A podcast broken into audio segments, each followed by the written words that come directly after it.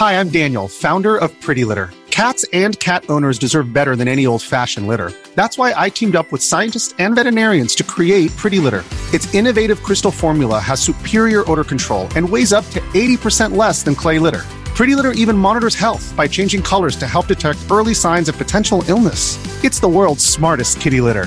Go to prettylitter.com and use code SPOTIFY for 20% off your first order and a free cat toy. Terms and conditions apply. See site for details. Hello, and welcome to Black Mirror Cracked, the podcast for all your Black Mirror needs. My name's Chandrika, and I'll be your host. Today, we've got a very special guest, um, an actor from the episode San Junipero, the award winning episode. I was just blown away by how incredibly intelligent and engaging the show was. So I'm, I'm so glad that it's finally hit the US and everybody's talking about it here as well. I'm Raymond McAnally.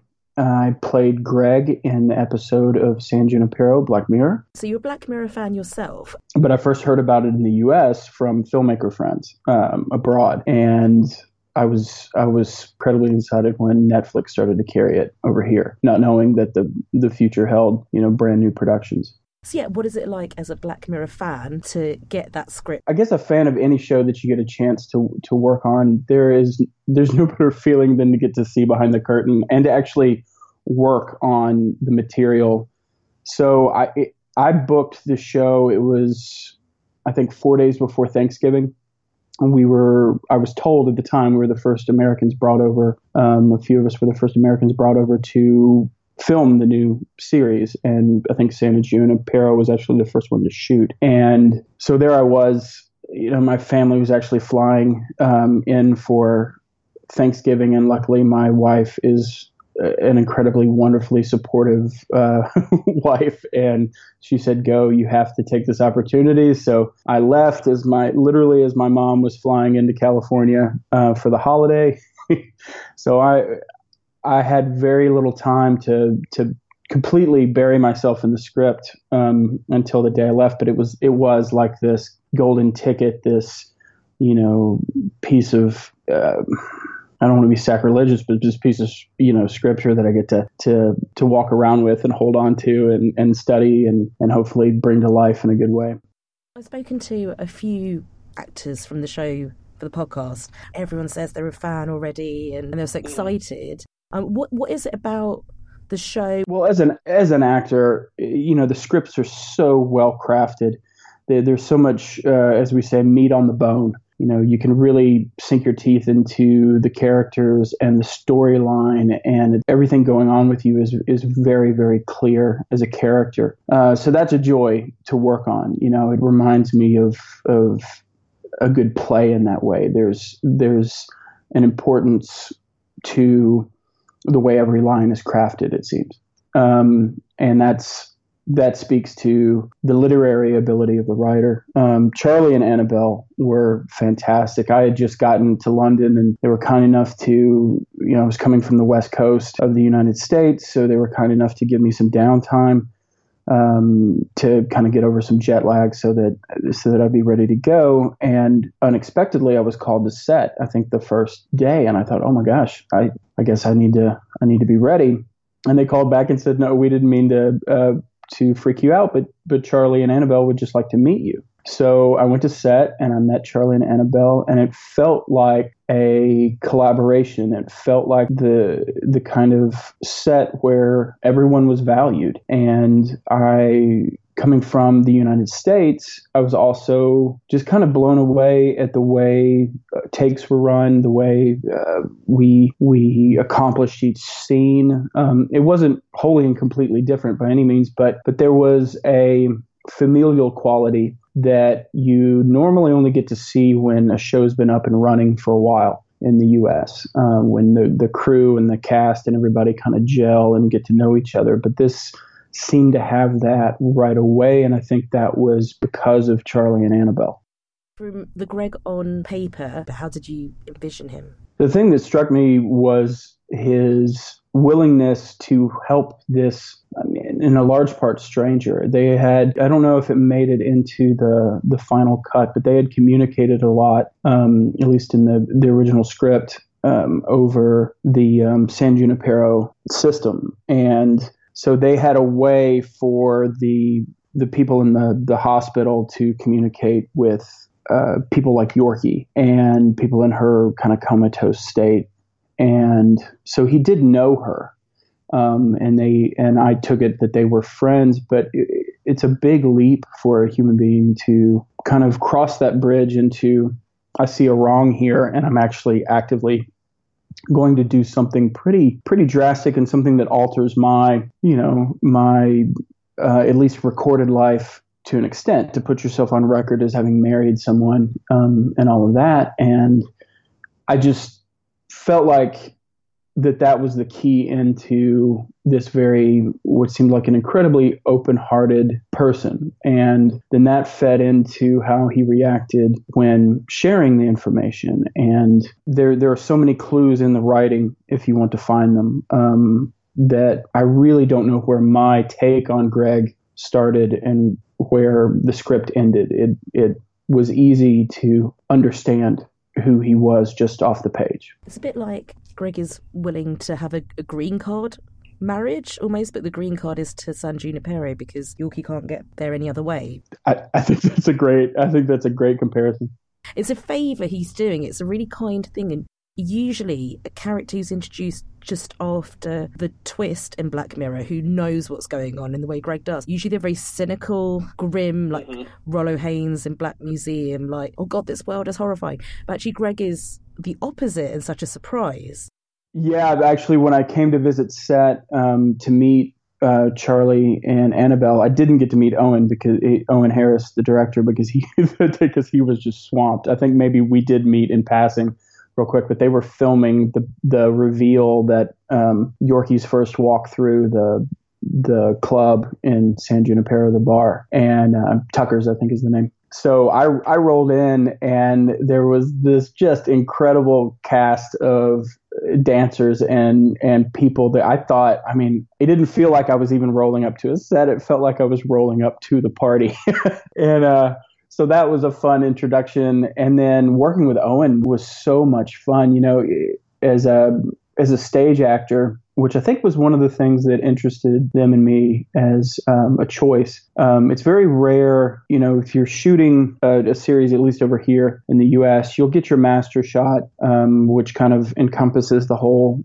lay of the land, and then you will start parsing up the the dialogue a little bit as you go from master shot to two shot to close ups. And we never did that. We ran it every time like a full scene, um, like you would, in my experience, more more in a in a play situation. And I kept waiting, you know, for us to start isolating things and getting moments that that Owen wanted, and he just, as a director, wanted to let it live um, and let any tensions or anything that were going to come out come out in in uh, the full scope of the scene instead of parsing it up. And I think that's a testament to, or I think that led to one of the things people respond so viscerally about the episode is that there was there was life being lived um, in a more continuous way, at least in the scenes that I shot and the things that I, I saw being shot. You're right. It's actually a really long take when Greg is sat at the table with the older Kelly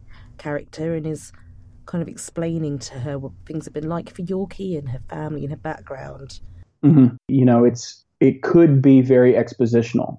You know, it could come across as very like I'm just giving you the backstory. And Owen worked with you know with both of us on on reminding us uh, you know of, of the circumstances for these characters and, and all of that so it didn't slide into this and here's the backstory the audience needs you know sort of thing I agree with you. I think it could have been really expositiony, but a couple of things are happening. The audience is desperate to work out what's going on. He's a nurse, but he's part of the kind of that machine, which is we just discovered there is a machine. It, it, was a simulation. It wasn't real in the way we you and me are real, I suppose. But mm-hmm. but yeah, again, he's he's a kindly guide to this as opposed to the ending of White Bear, where the, the reveal is horrifying. And right. um, I spoke to Douglas Hodge um, in an earlier episode for Rolo Haynes and Black Museum. Yeah. He's he's also you know works on the stage a lot like you and mentioned similar things. How you're both used to TV being a certain way, but this is closer to theater. Mm-hmm. Um, what do you, what's the great benefit for for you as an actor and for your fellow actors? And, and do you think the audience gets something different from Black Mirror because it takes from theatre a bit more?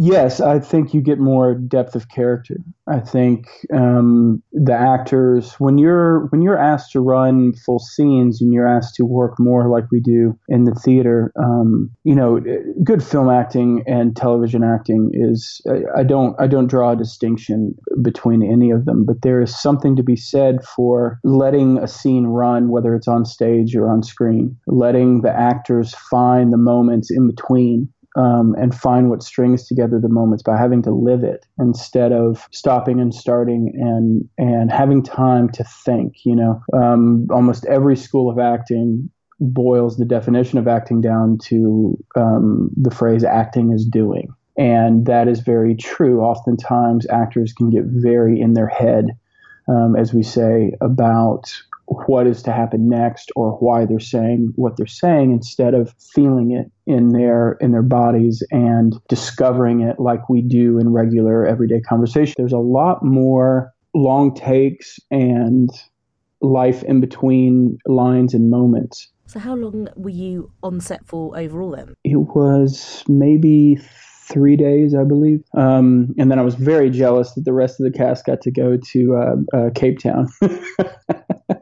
even though I loved my trip to London, it, it had uh, been a couple of years since I'd been there, so um, it was quite wonderful. And I think my third day on set was actually my birthday, um, and it falls uh, near Thanksgiving as well. So I had they threw me a, a quick little birthday party. Um, on, I believe that was the day I wrapped um, which was a lot of fun to be spending your birthday not only working but working in another country. And then uh, and then they also threw the Americans a, a Thanksgiving on that Thursday. Uh, so my first day on set, I think, was was technically our Thanksgiving holiday here in the U.S. And uh, so uh, the caterers made us a Thanksgiving dinner while we were working. It was actually really really nice. Um, yeah, the um, all the beach scenes.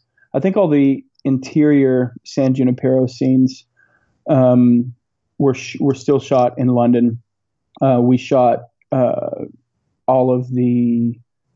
I guess I've always struggled to to say what that facility is. Um, it's not a nursing home. Um, some sort of advanced assisted living. Um, all of that was shot in London. I believe all of it was shot over for the most part at the Olympic Village. I interviewed um, the lady who voices the dating app from Hang the DJ. So Gina Bramhill, oh, she it went out like two weeks ago. She was really good fun, and she said her um, her script didn't have the ending, and not not because I think she's not allowed to see it, because she's not in the end. She's not in the last scene because they kind of uh-huh. we, we, switch to the real world. It's actually really similar to San Junipero that we're in a simulation and we don't know it, and then we move to the real world, and the the dating app coach isn't in that. So she didn't know until she watched the show when it came out on Netflix. That's so funny. So did you get to know like did you know what was happening in terms of the plot? I, I think we benefited from being kind of the the first show. Um, we were kind of under the radar. Nobody, a lot of people didn't even realize it was coming back around, um, or that we, they had started production at least. So nobody was out there I guess, internet sleuthing for scripts and stuff. But that's sadly, it's becoming more and more common that when you go to audition for shows, um, and sometimes even when you do get the script, if it's a well established show with a lot of uh, following, you don't get all the tools um, that you used to get as the actor. Um, you know, it, it's it can sometimes be like pulling teeth to get a full script for even just to audition. You know, you've been given 12 to 15 pages of material to to read for the audition um, but you don't know the rest of the script and that can be kind of kind of frustrating when you're trying to craft the full character you know When when you first read that script, was it easy to imagine? What what did you think? Were you really surprised by that twist, or did it kind of make a lot of sense, or what was it like? I you know I my memory of reading it was the same as as uh, watching you know my wife and friends um, see it for the first time because my my wife was also already a fan of the show. Uh, I turned her on to it, so um, she had seen all the all the episodes of the pre- previous season. So she actually she was like she would put her fingers in her ears if I mentioned anything or was running lines because she she just wanted to wait until the episode came out and. Uh, but I sat there reading the script and I remember having a very similar reaction. I remember just, you know, as you're turning the page, you're like, how does this work? How does this world come together? And then, um, or how is this possible for them to, to be, to be living here and, um, but also in San Junipero. And I, th- I think that's probably the way it is to read every Black Mirror script. You're, you're, you cannot help but just be a full on audience member the first time you're reading something like that because it does kind of fire all pistons. It, it makes you, sit there and go, wait, how, did, how does this work? And then you get a just get just enough information that keeps you hooked, keeps you hooked, keeps you hooked. It's it was actually a really exciting script to read. That's so great how you describe it. It makes you like an audience member because you have to try and imagine what's coming around the corner and what's this going to become and what does this mean. Right, because oftentimes as the, as the, actor, you know, especially when you just have um, you know less than 24 hours to prepare the audition, you're you're you're trying to understand the script on a whole other level, and for whatever reason, uh, for lots of good reasons, I couldn't do that with that script. I had to read it once just just to read it, you know, just to enjoy it. I guess because Black Mirror is taking us into new worlds that you have to try and understand what's going on first and and what facet of human life it's taking way into the future. And then you get into, well, what part of this does my character have and mm-hmm. how do I make it live? I think that's part of the complexity, what you just described, what makes these episodes feel like films. These are each each one is a new world, and as the audience member, you have to you have to engage yourself um, to understand you have to be committed to it to understand what that new world is. And and luckily they i mean i think that's one of the reasons it's so loved when somebody's turned on to it is these worlds are so engaging. You kind of cannot help but but fully jump in and and do your best to figure out where this is going. And put yourself i don't think i've watched a single black mirror episode that didn't make me ask that that engaging question of what would I do if I was in this situation? You know, what what if I was Yorkie or Kelly? What would I do? Yeah, it, I mean, gigantic philosophical questions are asked in San Junipero. Well, I think secretly that's what we look for in in art, in expression. We we we spend so much of our daily lives trying to avoid those big questions because we have to get through the day. We have to do our jobs. We have to, you know, feed the kids. We have to um, have these, you know, momentary um, flashes of of normalcy, um, and but so that we subconsciously seek out things that remind us that there is there are more important questions out there. I mean, I always have. I I was a philosophy major in college and even uh, studied at Oxford uh, for a summer um, studying philosophy. And I, so a show like this really, really speaks to me. So, but I don't think it's just because of the way I'm hardwired and my, my affinity for asking these big questions. I do think most people um, like to be reminded that they haven't figured that out and that there are multiple different possibilities, multiple different scenarios. One of the one of the things I loved most about um, studying philosophy was when I when I had to defend my dissertation. You know, we we will spend the next two three thousand years still asking these these questions, and to me that's exciting. And I think that is the basis for part of Black Mirror's success. It's very human to to wonder about these gigantic questions that might never be answered. Technology can't take away these difficult questions. You actually end up kind of opening Pandora's box and and creating more problems than you had in the first place. You know, it's it's we we talk about it in terms of you know what what Yorkie and Kelly are facing in this story is very similar to the ethical questions that come up in the medical industry around you know uh, gene therapy and elongating life. They're playing God. They're elongating life perhaps beyond the natural um, intent. So, how do we deal with the fact that technology can do this? Um, and how do we figure out as societies around the world what we're comfortable with? So that that moment at the end, it kind of snaps you back to the other part, the other reality in the story. Um, so I think I've come away thinking more about that, like where are they? What, how, how is their consciousness now in a machine? Um, so I hope I, you know, making that kind of commitment, it's it kind of reminds you of what what we're all agreeing to when we when we do get married, when we do, or we we find that significant other and we say that I'm going to spend the rest of my life with you. It it just feels so much more final or so much more um, of a of a commitment to say I'm going to be uploaded into a machine with you for for the rest of our consciousness because it's not just the rest of our lives and my heart stops and I'm gone it's my conscious which assuming I assume can live on forever. It's it's a crazy complex thought.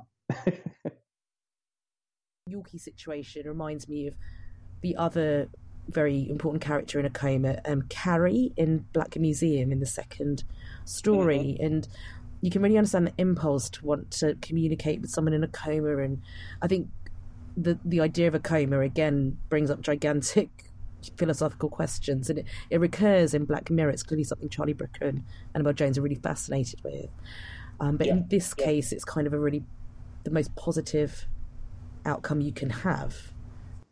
Yeah, yeah, it was so interesting. You know, as the, as the actor, you're thinking about the internal life of the character. So I, I don't tend to to think a lot about my um, the the way I might be coming across on camera.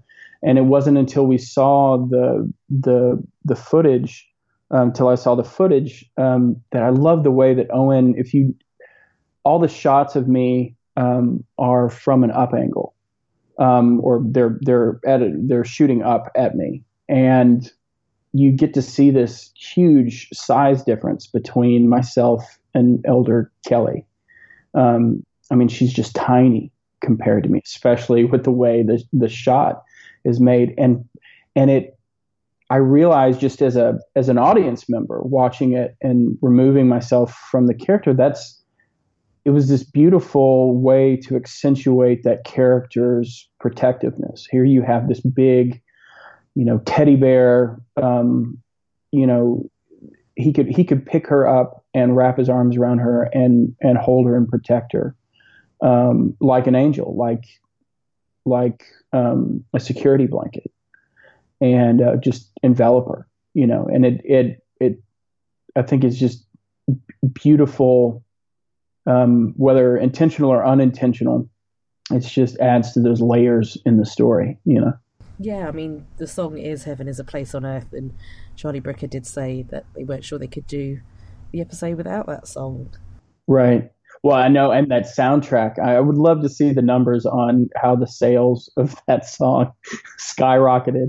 Um, but there's all kinds of. Um, I'm surprised that there hasn't been a a Tucker's pop up I don't know if those are have those have caught on in London, but my wife and I just went to a Twin Peaks one here in Los Angeles, and they seem you know these themed pop up bars and restaurants that kind of capture the the vibe and feel of a show. Um, I should probably Google and see if anybody's thought to do a Tucker's because it uh it would be a good one. I think they would they would roll for quite a while on that um, motif.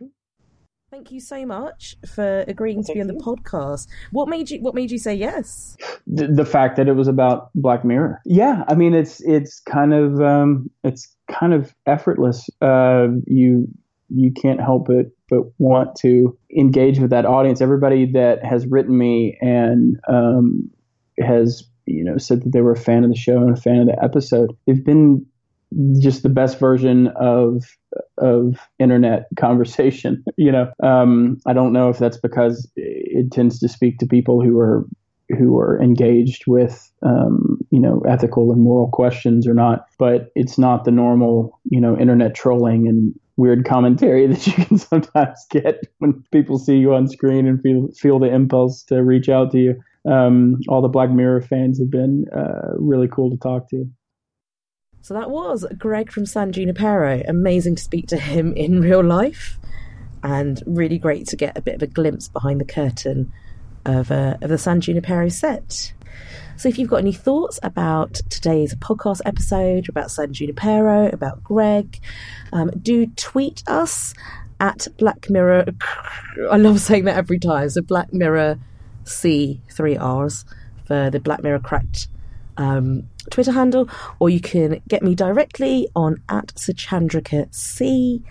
And again, both these handles are written on whichever platform you are listening to this podcast on. We love to hear your thoughts, so definitely tweet us. So if you enjoyed this podcast, please do rate, review, subscribe, upload it to your consciousness if that's a thing yet, and uh, just generally let other Black Mirror fans know it exists. And that's it for today. Speak again soon. Bye.